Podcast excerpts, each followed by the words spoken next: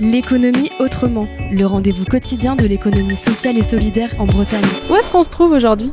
Alors là, on se trouve dans les locaux de My Human Kit, un local qui est euh, bah, destiné, euh, un petit peu comme son l'indique, à, à aider euh, les personnes euh, qui seraient en situation d'une demande particulière euh, sur leur handicap, lié à leur handicap, eh bien, à trouver des bénévoles ou des personnes qui sont liées à l'association un petit peu plus directement, à trouver des aides ou des moyens de, bah, de résoudre une problématique qu'ils ont rencontrée. Vous, votre travail ici, il consiste en quoi? Alors moi je suis pas un travailleur, je suis un bénévole, donc je ne travaille pas ici. Je viens aider en fait bah, les gens qui sont là à trouver des solutions.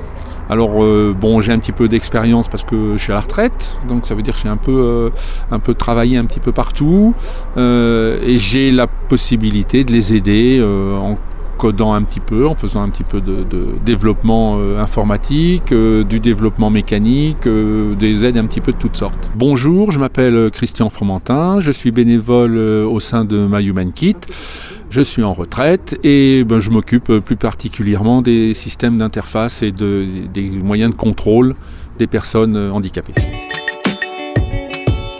C'est quoi les derniers projets que vous avez pu faire ou, ceux que vous êtes en train de faire? Euh, le projet qui est en cours là, c'est euh, une interface graphique qui va nous permettre de régler des problèmes euh, sur des machines qu'on est en train de développer.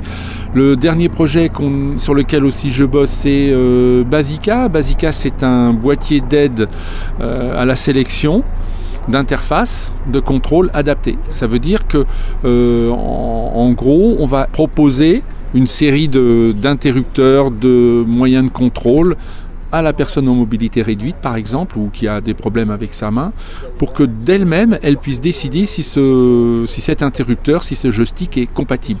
Donc pour mieux choisir l'interrupteur adapté pour mieux choisir l'interrupteur adapté. adapté. C'est juste un boîtier d'aide. Il ne sait pas faire autre chose que de présenter. Alors, il le fait avec du son, ou avec des, diodes, un affichage, et ça va, ça rend compte. En fait, c'est une interface qui est directement actionnée par la personne à mobilité réduite, et du coup, il a un compte rendu direct, un rendu direct de son information. On n'a pas encore euh, après développé euh, peut-être, euh, je sais pas moi, si on est sur un appui-tête par exemple comme on a fait, ben, on n'a pas encore mis l'appui-tête en place, c'est pas la peine. On d'abord on décide du capteur qui va servir à commander, on décide de la commande et pour décider de cette commande, ben, Basica est, l'interface qui se met entre les deux. Alors la carte graphique, elle, elle va servir sur d'autres projets. on, a on a des projets de dispositifs autonomes qui doivent se passer d'un ordinateur parce que c'est encombrant. Euh, un, là, l'interface, elle va, elle va servir à régler les paramètres, par exemple, euh, ben, de, des, mouvements des doigts, parce que peut-être qu'il faut des doigts un peu différents, donc cette, ce boîtier va permettre de régler ça sans l'ordinateur. Ou alors, euh, dans un autre cas, on a un dispositif sur lequel on travaille en ce moment, c'est un, un, vélo, assistance électrique, et on a besoin d'avoir un dispositif qui va mesurer les vitesses, qui va contrôler. Bon, ben, ce boîtier, il va être mis dessus sur le banc de test, c'est ce boîtier qui va servir. C'est l'interface graphique qui va servir à ça. Ce reportage a été réalisé par la Corlab. Retrouvez-le en podcast sur corlab.org.